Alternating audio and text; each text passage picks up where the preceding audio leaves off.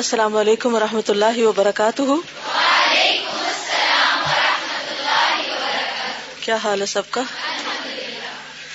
الحمد للہ نحمده ونصلي على رسوله الكريم، اما بعد فاعوذ بالله من الشيطان الرجیم، بسم اللہ الرحمن الرحیم، رب اشرح لي صدری ويسر لي امری واحلل عقدۃ من لسانی يفقهوا قولی۔ کل کے لیسن میں سے کوئی بات یاد رہی؟ آپ بتائیے۔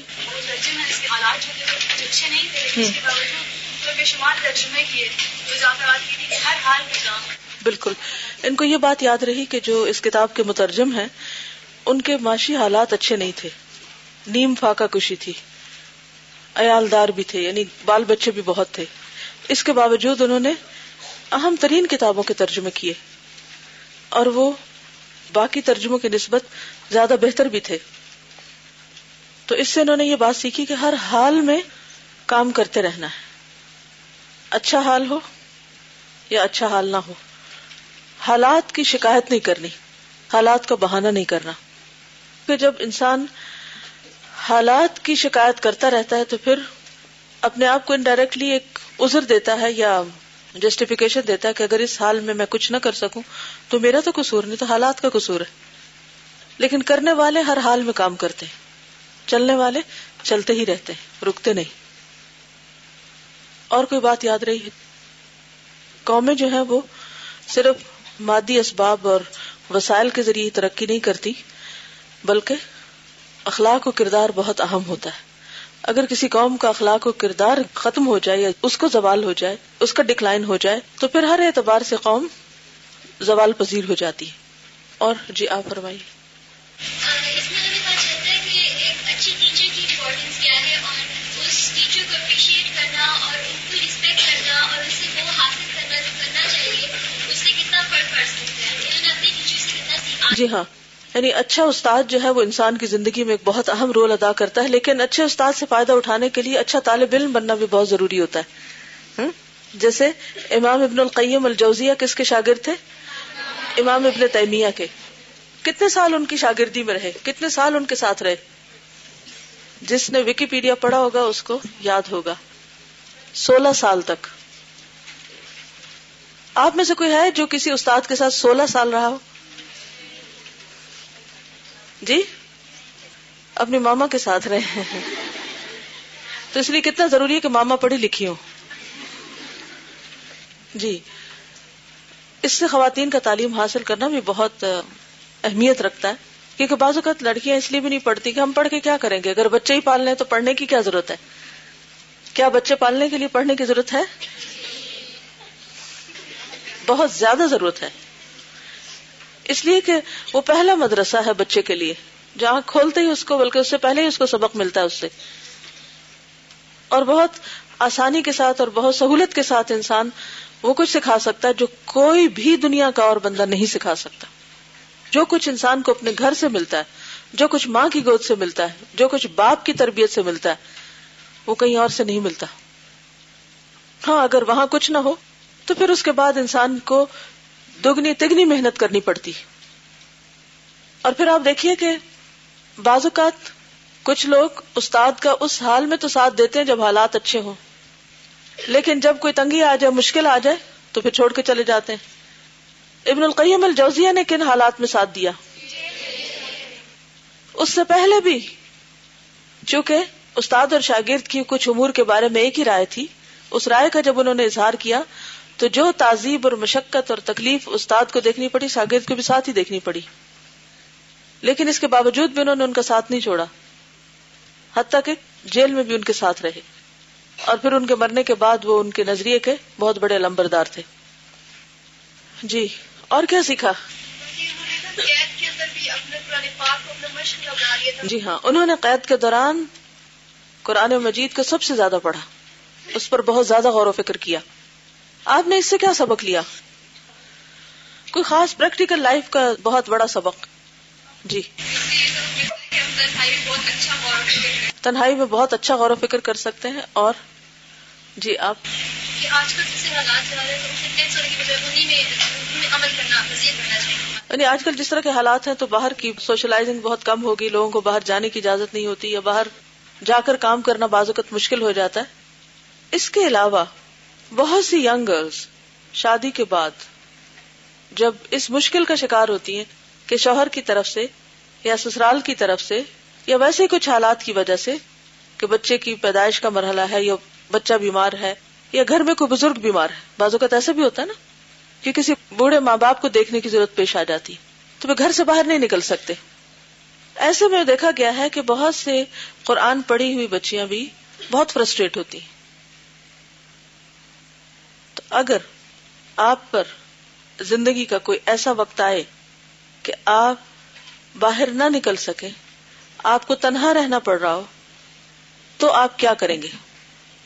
بس روتے دھوتے رہیں گے، کوئی کام نہیں کریں گے؟ ہم کریں گے بالکل. یعنی اللہ تعالیٰ کے ہر کام میں ایک حکمت اور مصلحت ہوتی ہے. اب بعض اوقات یہ ہوتا ہے کہ جو امور ابھی میں نے آپ کو بتایا ان میں سے کوئی ایک بھی نہیں ہوتا، کوئی اور مشکل ہوتی ہے. مثال کے طور پر جب میں پی ایچ ڈی کر رہی تھی تو چار سال کا عرصہ تھا اور میں اپنے بچوں سے، گھر سے، ہر چیز سے دور تھی، اور مجھے ہمیشہ سے پڑھانے کا شوق تھا.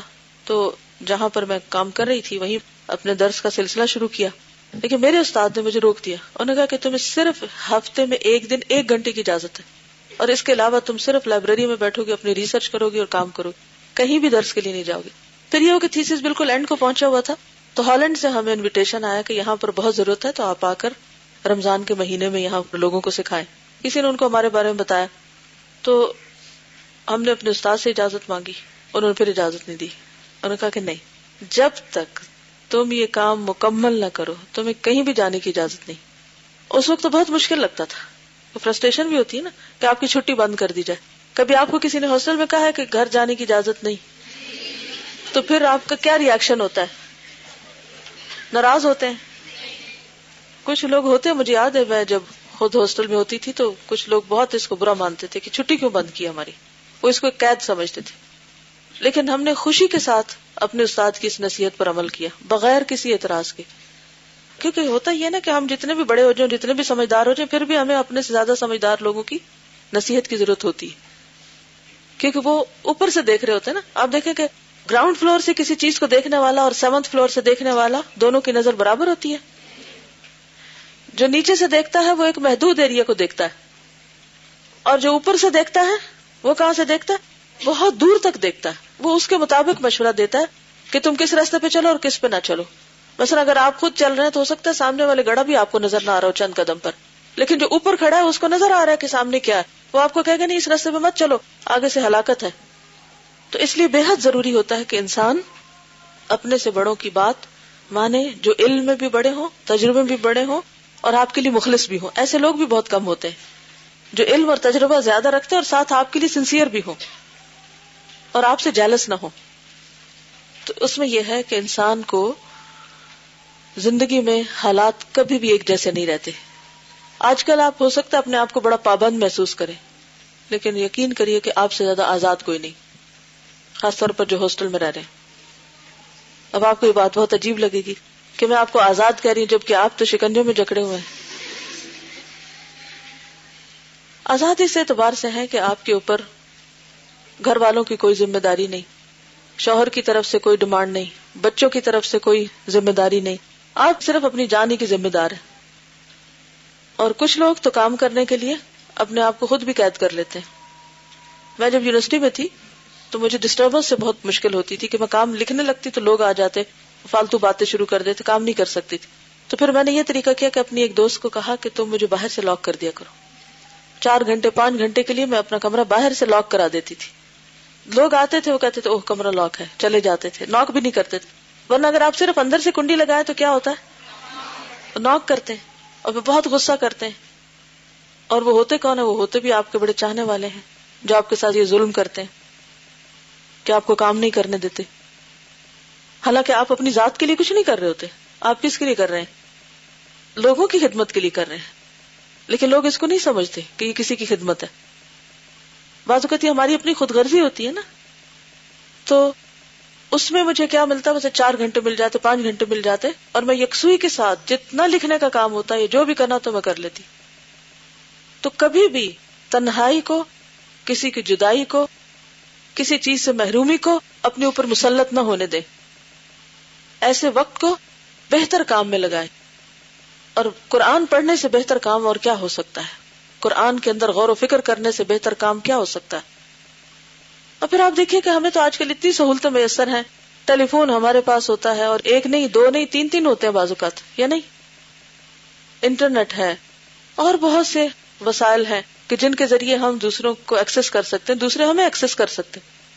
آج کل تو تنہائی میں بھی آپ تنہا نہیں ہیں. کیا خیال ہے؟ آپ کھڑکیاں دروازے بند کر دیں تو بھی شور نہیں کم ہوتا. کہیں سے میوزک کی آواز آ رہی ہے, کہیں سے ٹریفک کی آواز آ رہی ہے, کہیں سے کوئی مشین چلنے کی, اور کچھ نہیں تو پنکھا چل رہا ہے, کہیں ہیٹر چل رہا ہے, کہیں کچھ چل رہا ہے. تو یہی وجہ ہے کہ آج کے دور کے لوگوں کے اندر گہرے غور و فکر کی صلاحیت نہیں ہے.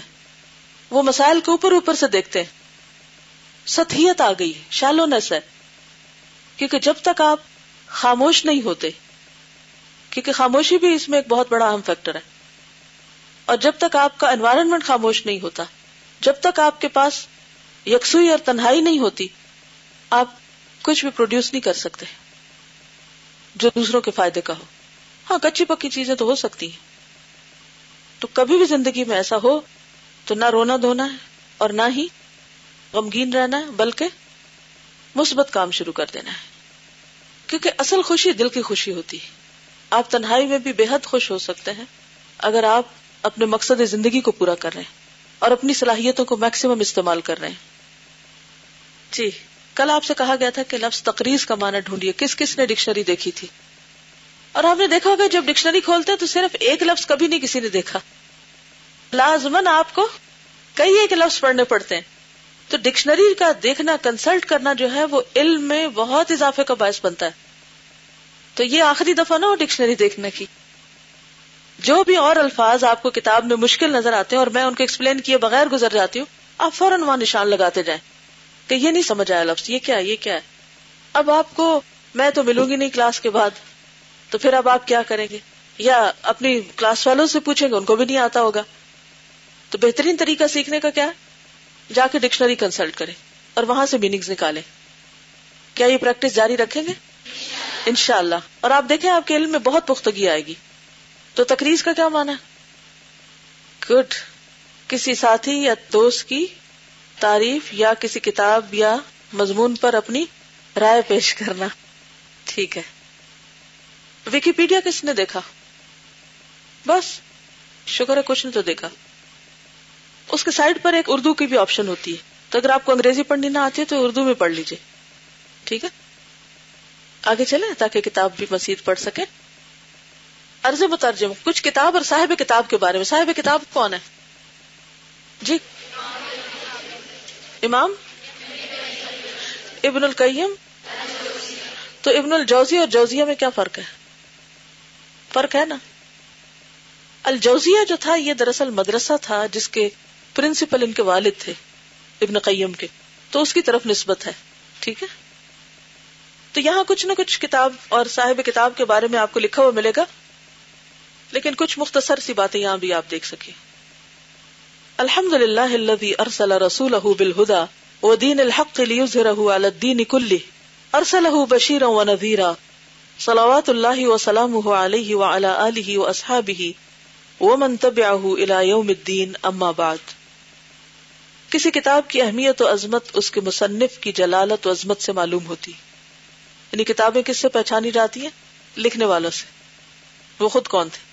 یہ کتاب جو آپ کے ہاتھ میں ہے علامہ ابن قیم الجوزیہ متوفا تیرہ رجب سات سو اکاون ہجری کے الجواب الکافی کا ترجمہ ہے. علامہ موصوف, موصوف یعنی جن کا وصف بیان کیا جا رہا ہے, جن کا ذکر یہاں ہو رہا ہے. اور آپ کے استاد حافظ ابن تیمیہ کی عظیم شخصیتوں اور علمی منزلتوں سے آج کون واقف نہیں؟ ان کی علمی قابلیتوں اور عظیمانہ صلاحیتوں سے کون باخبر نہیں؟ ابن قیم اور شیخ الاسلام ابن تیمیہ جیسی ہستیاں قرون وسطیٰ, مڈل ایجز اور قرون اخیرہ میں بہت کم پیدا ہوئی ہیں. ٹھیک ہے نا, یعنی ایسے علماء بہت کم رہے ہماری تاریخ میں. دین کے ہر گوشے میں مختلف زمانوں کے وقتی, سیاسی, وضعی اور صناعی اثرات. صناعی یعنی صناعی کس کو کہتے ہیں؟ جیسے انڈسٹری ریولوشن وغیرہ اثر انداز ہو چکے تھے. یہ جو ایک اسپیشل انڈسٹری ریولوشن جو ہے نا, یہ مراد نہیں ہے یہاں. اس سے مراد یہ ہے کہ جو بھی بیرونی حالات ہوتے ہیں قوم و ملت کی جو ترقی سے متعلق اس کی تعمیر وغیرہ سے. دین خالص پر ان اثرات کے نو بنو غلاف چڑھ چکے تھے, یعنی کئی ایک نو بنو. ایسے وقت میں شیخ الاسلام ابن قیم اور آپ کے استاد شیخ الاسلام ابن تیمیہ پیدا ہوتے ہیں اور دین خالص کو تمام اثرات اور ودی و صناعی غلافوں سے نکال کر دنیا کے سامنے پیش کرتے ہیں. یعنی اوپر سے جو لیئرز چڑھ گئی نا, ان کو ہٹا کے انہوں نے اصل دین کو کھول کے سامنے رکھا ہے. انہوں نے اپنی عظیمانہ طاقتوں سے تجدید ملت و دین کی وہ خدمت انجام دی جو کوئی دوسرا انجام نہ دے سکا. یعنی امت کے زوال کے دور میں یہ پیدا ہوئے اور انہوں نے لوگوں کو کا مورال بلند کیا, امت کی اصلاح کی. یہ وہ زمانہ ہے جب حجاز, عراق, مصر, شام, نجد و یمن وغیرہ میں بڑی بڑی درسگاہیں موجود تھیں, بہت مدرسے تھے, بڑے بڑے مشاہیر وقت کتاب و سنت اور علوم دین کی خدمات انجام دے رہے تھے. مفسر تھے, محدث تھے, اصولی اور فقیہ تھے, اور متکلم و صوفی بھی. لیکن جو شان ابن قیم کی تھی وہ کسی کو نصیب نہ ہو سکی. دور دور سے بڑے بڑے علماء و فضلاء کسب فیض اور اکتساب علم, اکتساب کا مطلب کیا, حاصل کرنا, کی غرض سے آتے اور آپ کے حلقہ درس سے سیراب ہوتے. جس نے ایک مرتبہ آپ کے حلقہ درس کا مزہ چکھ لیا اس نے کبھی آپ کا حلقہ چھوڑ کر دوسری چوکھٹ کا نام نہ لیا, یعنی وہ کہیں اور جانے پر راضی نہ ہوا. سید نومان آلوسی بغدادی نے اپنی کتاب جلاء العینین میں, عینین کیا ہوتا ہے, دو آنکھیں, اور جلاء کیا ہوتا ہے, کی روشنی, شیخ الاسلام ابن قیم کے حالات لکھے ہیں جو شیخ موصوف کی تصانیف زاد المعاد, مدارج السالکین اور جواب الکافی میں سے ہر ایک کے سر ورق پر نقل کیے گئے. ہم ان کا ترجمہ بیان ہی ذیل میں درج کر دیتے ہیں. سید نعمان کا بیان گو مختصر ہے لیکن شیخ موصوف کی پوری زندگی کا خلاصہ اس میں آ گیا.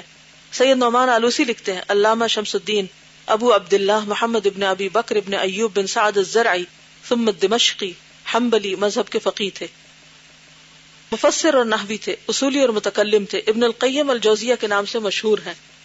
اور اگر آپ اس کو دیکھیں تو یہاں تو انہوں نے اصولی متکلم وغیرہ لکھے, لیکن بات یہ ہے کہ یہ صرف دینی علوم کے ماہر نہیں تھے بلکہ کئی ایک دنیاوی علوم میں بھی ان کی دسترس تھی. کیمسٹ بھی تھے, اسٹرانومر بھی تھے, اور اس کے علاوہ بھی کچھ اور علوم جانتے تھے. دین کے علاوہ دنیاوی علوم بھی تھے ان کے پاس. شذرات میں, شذرات و ذہب ایک کتاب ہے جس میں علماء کے حالات لکھے ہوئے. ابن قیم ایک مجتہد مطلق تھے, یعنی اجتہاد کی صلاحیتوں سے مالا مال تھے. ابن رجب حنبلی کہتے ہیں, کون ابن رجب, کہ میرے شیخ ابن قیم چھ سو اکانوے ہجری میں پیدا ہوئے. ایک زمانے تک اپنے استاد شیخ تقی الدین ابن تیمیہ کی خدمت میں رہے اور ان سے کسب علم کرتے رہے. اسلامی علوم نیز ہر فن کی ان سے تحصیل کی, قرآن کی تفسیر کے پورے عارف اور علوم القرآن کے اس قدر ماہر تھے کہ کوئی ان کی برابری نہیں کر سکتا. تو ان کا خاص تخصص کس میں ہے, ابن قیم الجوزیہ کا, تفسیر میں. کسی مشہور عربی تفسیر کا نام آتا ہے آپ کو؟ تفسیر کو پرانی والی تفسیر, وہ ان کے شاگرد تھے ابن کثیر. کس کے شاگرد تھے؟ ابن قیم الجوزیہ کے. تب آپ کو سمجھ آ جائے گی کہ کون تھے ابن قیم. ابن کثیر کے بھی استاد تھے. اصول دین سے کاملاً باخبر تھے اور ایسے باخبر کے تمام کا مرجع اور منتہا تھے. حدیث, معنی حدیث, فقہ حدیث اور دقائق و استنباط کے کامل ترین ماہر تھے, اور اس قدر ماہر کہ ان کے درجے کو کوئی دوسرا نہ پا سکا. فقہ, اصول اور عربیت کے اس قدر جاننے والے تھے کہ ان علوم سے ان جیسا کوئی باخبر نہ تھا. علم کلام اور تصوف میں کافی دستگاہ رکھتے تھے. شد الرحیل الی قبر الخلیل کے انکار کی وجہ سے عرصہ دراز تک جیل خانہ کی کوٹھڑی میں بند رکھے گئے. یہ ایک خاص ایشو تھا, شد الرحیل, سواری کا باندھنا الی قبر الخلیل, حضور صلی اللہ علیہ وسلم کی قبر تک. ٹھیک, یعنی یہ کہتے تھے کہ مسجد کی نیت کر کے سفر کرو, قبر کی نیت سے نہیں. تو اس ایشو پر جب اختلاف ہوا, I'm not sure کی کتاب کا نام ہے لیکن یہ ایک ایشو ہے. کون سا ایشو؟ کہ مدینہ جاتے ہوئے نیت کیا ہونی چاہیے. تو اس کے خلاف تھا کہ قبر کی نیت نہیں ہونی چاہیے کیونکہ قبروں کی زیارت کے لیے ہمیں اجازت نہیں ہے اس طرح سفر کرنے کی, جبکہ تین مسجدوں کے لیے خاص طور پر سفر کیا جا سکتا. اس وجہ سے انہیں جیل میں ڈال دیا گیا. بڑے زبردست عابد تھے, تہجد گزار تھے, نماز نہایت متانت کے ساتھ لمبی قرات اور لمبے رکوع اور سجود سے پڑھا کرتے. عبادت کرنے میں, قرآن حکیم کے علوم سمجھنے میں اور علم حدیث اور حدیث کے دقائق سمجھنے میں میں نے ان کا کوئی مثیل و ہمسر نہیں پایا. البتہ وہ معصوم نہیں تھے، یعنی انسان تھے، غلطیاں ہو جاتی ہیں، لیکن جن معنی میں وہ یکتائے روزگار تھے، یعنی ون ان ہز ٹائم، ان کا کوئی نظیر و ہمسر نہ تھا۔ انواع و اقسام کے امتحانات میں مبتلا کیے گئے، یعنی ان کو بھی زندگی میں بہت سی پریشانیوں کا سامنا ہوا، طرح طرح کی تکلیفیں اور اذیتیں انہیں پہنچائی گئیں، اور پھر آخری مرتبہ اپنے استاد شیخ ابن تیمیہ کے ساتھ قلعے میں ان سے الگ مقید رکھے گئے، تاکہ شیخ ابن تیمیہ نے قید کی حالت ہی میں وفات پائی۔ ان کی وفات کے بعد شیخ ابن قیم کو قید سے رہائی میسر آئی۔ قید کی حالت میں ان کا مشغلہ تلاوت قرآن اور اس پر غور و تدبر تھا۔ نہایت گہری نظر سے انہوں نے قرآن کا مطالعہ کیا اور اپنا سارا وقت اسی کے لیے وقف کر دیا۔ کون سا وقت؟ جیل کا وقت۔ کبھی ایسا ہوتا نا کہ آپ اپنے آپ کو کسی کنفائنمنٹ میں محسوس کرتے ہیں کہ آپ کو کہیں باہر نکلنے کی اجازت نہیں، کہیں آنے کی، کہیں جانے کی، کسی کو ملنے کی۔ بعض بچیاں ایسی ہوتی ہیں، شادی ہوئی تو سسرال نے سخت پابندی لگا دی، کوئی الہدا الہدا نہیں جانا، تو وہ اس وقت کو کیسے ضائع کرتی ہیں؟ رو دھو کے۔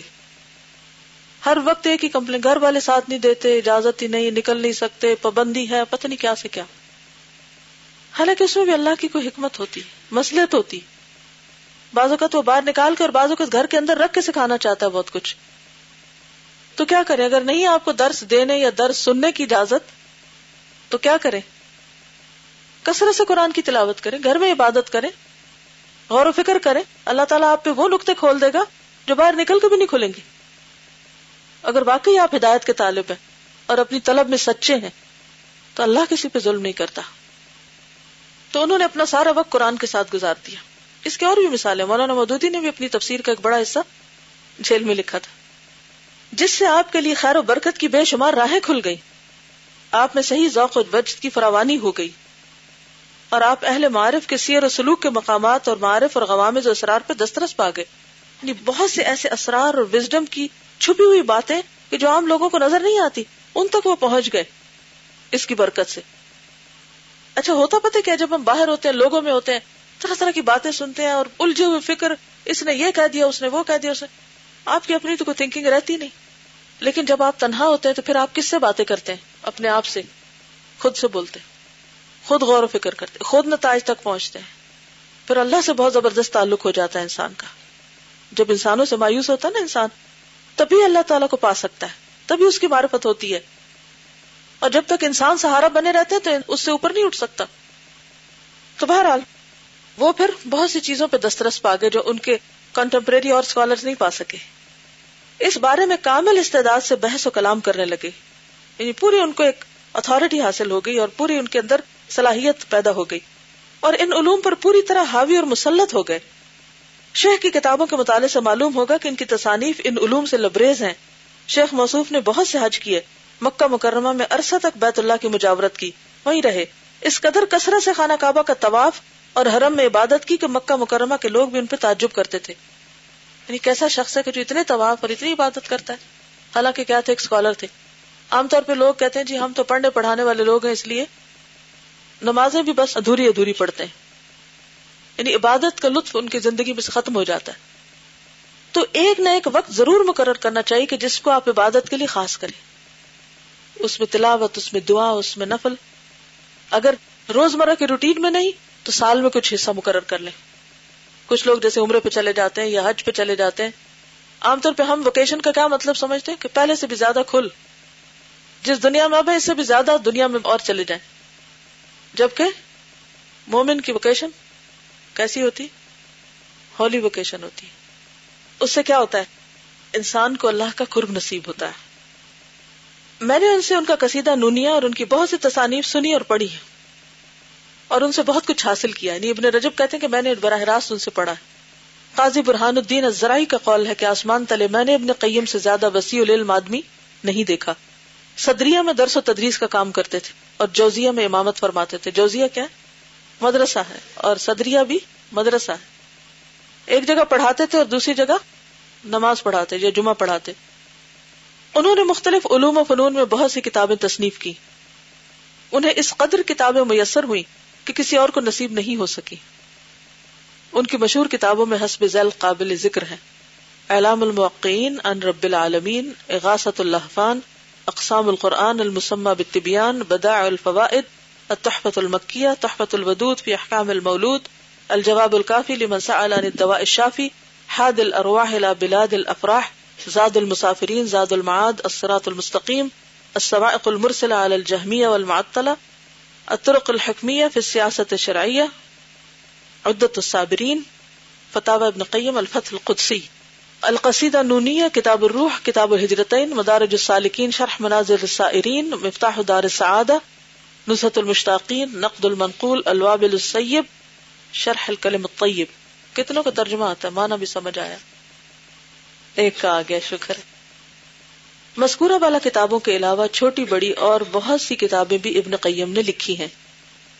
قاضی برحان الدین لکھتے ہیں کہ تیرہ رجب سات سو اکاون ہجری کو ابن قیم نے وفات پائی اور مقبرہ باب الصغیر میں مدفون ہوئے۔ بہت سے مقامات پر آپ کی نماز جنازہ پڑھی گئی اور بعض مقامات پر بار بار پڑھی گئی۔ اتفاق یہ کہ جب میں نے دمشق سیریا کا سفر کیا اپنی پی ایچ ڈی کی ریسرچ کے دوران، تو مجھے ان کی قبر دیکھنے کا اتفاق ہوا اور اس کے اوپر پوری تختی بھی لگی ہوئی، اور افسوس کی بات یہ کہ قبر کے آس پاس کوڑا کرکٹ اور بالکل صفائی کا انتظام نہیں تھا۔ تو بہت ہی دکھ ہوا دیکھ کر کہ جب امت میں جہالت آ جاتی ہے تو اس کو علماء کی قدر کرنا نہیں آتی، انہیں نہیں معلوم کہ یہاں کون دفن ہے، اور بعض اوقات مذہبی تعصب بھی ہوتے ہیں۔ یہ کتاب جو آپ کے ہاتھ میں ہے شیخ موصوف کی کتاب الجواب الکافی کا ترجمہ ہے۔ یہ اگرچہ ایک مخصوص سوال یعنی مرض عشق کی دوا کے استفسار کے جواب میں لکھی گئی، یعنی پوچھنے والے نے اصل میں کس چیز کے بارے میں پوچھا تھا؟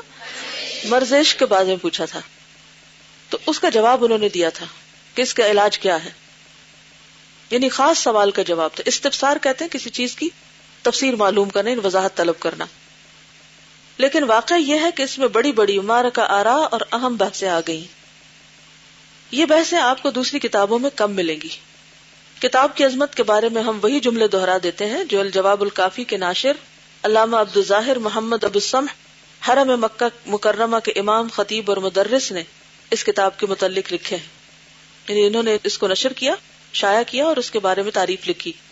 من اہم الکتب النافعۃ فی تقویم الاخلاق وتثقیف العقول وشفاء النفوس من امراض الجہالۃ وشبہات الضلالۃ التي ہلک بها كثير من الناس كمسائل القضاء والقدر والاغترار والاتکال بغیر عمل علی رحمت اللہ۔ الاتکال اللہ رحمت اللہ بغیر عمل، یعنی مطلب یہ ہے یہ کتاب کون سی؟ الجواب الکافی، دواء شافی۔ تقویم اخلاق، تقویم کا کیا مطلب ہوتا ہے؟ قائم کرنا، درست کرنا، درستگی۔ صفائی عقول، عقل کی صفائی۔ ہمارے عام طور پہ کہتے ہیں طبیعت صاف ہو گئی، یعنی عقل کے اندر جو گنجلکیں ہیں یا جو الجھنے ہیں یا کنفیوژن ہے اس کو دور کرنے، اور امراض جہالت اور شبہات دلالت، جہالت کی بیماریاں اور گمراہی کے شبہے، دلالت گمراہی، کہ جن سے بے شمار مخلوق ہلاک ہوئی ہے۔ نفوس یعنی دلوں کو، انسانوں کو شفا بخشنے میں نہایت اہم ہے۔ مثلا قضاء و قدر کے مسائل، قضاء و قدر کیا ہوتا ہے؟ تقدیر۔ اور بغیر عمل کے رحمت خداوندی پر تکیہ اور بھروسہ کرنا۔ اتکال کا مطلب ہے توکل کرنا، یعنی بغیر کچھ کیے صرف بھروسہ کر لینا، اور دھوکہ کھانا وغیرہ وغیرہ۔ اغترار کا معنی دھوکہ کھانا، غرور کا لفظ پڑھا ہوگا آپ نے، ہے نا؟ آگے چل کر علامہ موصوف اپنے وہ تاثرات بیان کرتے ہیں جو اس کتاب کے مطالعے سے ان کے قلب پر وارد ہوئے۔ کون ہے علامہ موصوف؟ یہ یہ جو امام ہے حرم کے، ٹھیک ہے؟ وہ کہتے ہیں وَكَانَ هَذَا الْكِتَابُ أَوَّلُ كِتَابٍ هَدَانِ اللَّهُ بِهِ وَأَنْقَذَنِي مِنَ الضَّلَالِ بِأُسْلُوبِهِ، یہ پہلی کتاب ہے جس کے ذریعے اللہ نے مجھے ہدایت دی اور کتاب کے مخصوص اسلوب کے ذریعے، یعنی سٹائل کے ذریعے مجھے دلالت و گمراہی سے نکالا۔ یعنی اس کتاب نے ان کی زندگی میں بہت اثر ڈالا۔ تو انشاءاللہ ہم بھی امید کرتے ہیں کہ ہم بھی اس سے بہت کچھ سیکھیں گے۔ واقعہ یہ ہے کہ اصلاح اخلاق کے بارے میں علماء دین اور صوفیاء کرام نے بڑی بڑی کتابیں لکھی، لیکن یہ کتاب اپنے خصوصی طرز بیان اور ممتاز طریق استدلال، طریق استدلال کیا ہوتا ہے؟ دلائل دینے کا طریقہ، میں انوکھی اور نرالی ہے۔ ہم نے اس کتاب کا مطالعہ کیا تو اپنے اندر ایک عجیب و غریب کیفیت پائی. یعنی جب ہم نے یہ کتاب پڑھی تو دل میں ایک ہلچل مچ گئی. ہم نے ارادہ کیا کہ اگر اس کتاب کا اردو میں ترجمہ کر دیا جائے تو دین و ملت کی ایک اہم خدمت ہوگی. چنانچہ ہم نے پوری محنت و کاوش سے یعنی کوشش سے اس کتاب کا ترجمہ شروع کر دیا.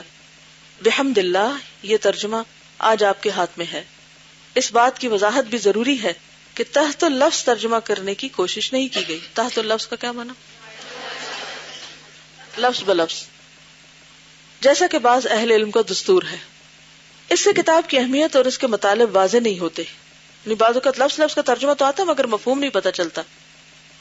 جیسے آپ لوگ لفظی ترجمہ جانتے پھر آپ کو کہتے با محاورہ لکھ کر لائیں، اس کا کیا مقصد ہوتا ہے لکھوانے کا؟ تاکہ مفہوم سمجھ میں آئے. بلکہ بسا اوقات مطلب بالکل خبط ہو جاتا ہے. خبط یعنی الٹ جاتا ہے کمانوں میں، یہاں سمجھ لیجئے. ہم نے ترجمے میں یہ کوشش کی ہے کہ مصنف کا مطلب اور مقصد پوری طرح واضح ہو جائے کہ وہ کیا کہہ رہا ہے.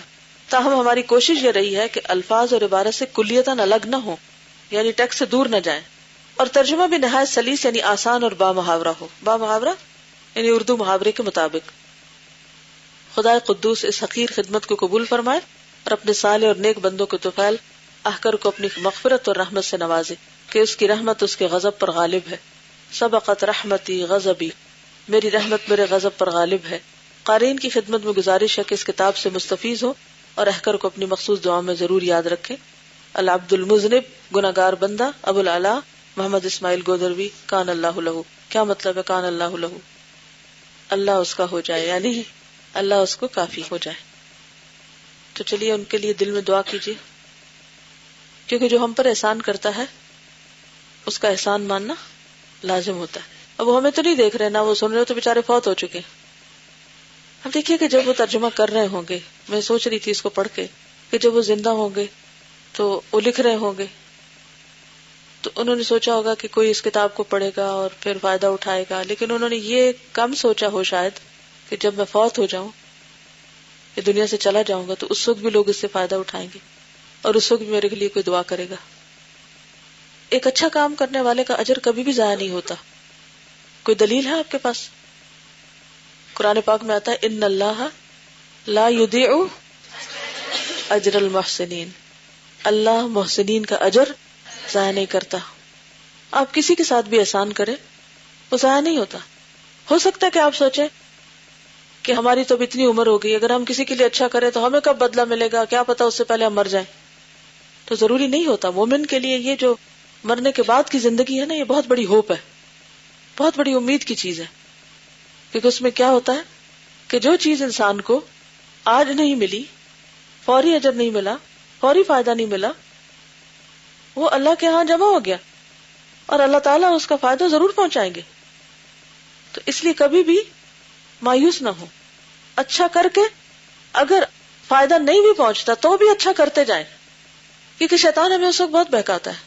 کیا ملا تم کو، کیا حاصل ہوا، کبھی ایسا سوچواتا ہے نا، اتنا کچھ کیا کیا ملا، فلاں کے ساتھ اچھا کیا، فلاں کام اچھا کیا، اتنی نمازیں پڑھی، اتنے صدقے خیرات کیے، پھر بھی یہ مصیبت آ گئی، کیا فائدہ ہوا اتنا کچھ کرنے کا، کوئی نہیں سنی جاتی میری دعائیں. شیطان ایسی مایوسی کی باتیں ڈالتا ہے نا دل میں. لیکن اس وقت کیا کہا کریں، اے شیطان تم جھوٹے ہو اور اللہ سچا ہے. لکھ لیں یہ جملہ اپنے پاس، یہ بھی بھول جائیں گے، شیطان بھلوا دے گا اس کو. کیا کہیں گے اس وقت جب ایسے وسوسے آئیں گے؟ شیطان تو جھوٹا ہے اور میرا رب سچا ہے. تو کس کی بات مانیں گے؟ اللہ کی بات. اور اللہ کیا فرماتا ہے کہ محسن کا اجر ضائع نہیں ہوتا، کبھی ضائع نہیں ہوتا. تو اللہ تعالیٰ کی ہر بات حق ہے، سچ، لا ریب فی ہے. ٹھیک ہے، آج کے لیے اتنا ہی کافی ہے. انشاءاللہ العزیز اللہ نے چاہا تو کل پھر ہم آگے چلیں گے. جزاکم اللہ خیرن. سبحانک اللہم و بحمدک نشہد ان لا الہ الا انت نستغفرک و نتوب الیک. السلام علیکم و رحمۃ اللہ وبرکاتہ.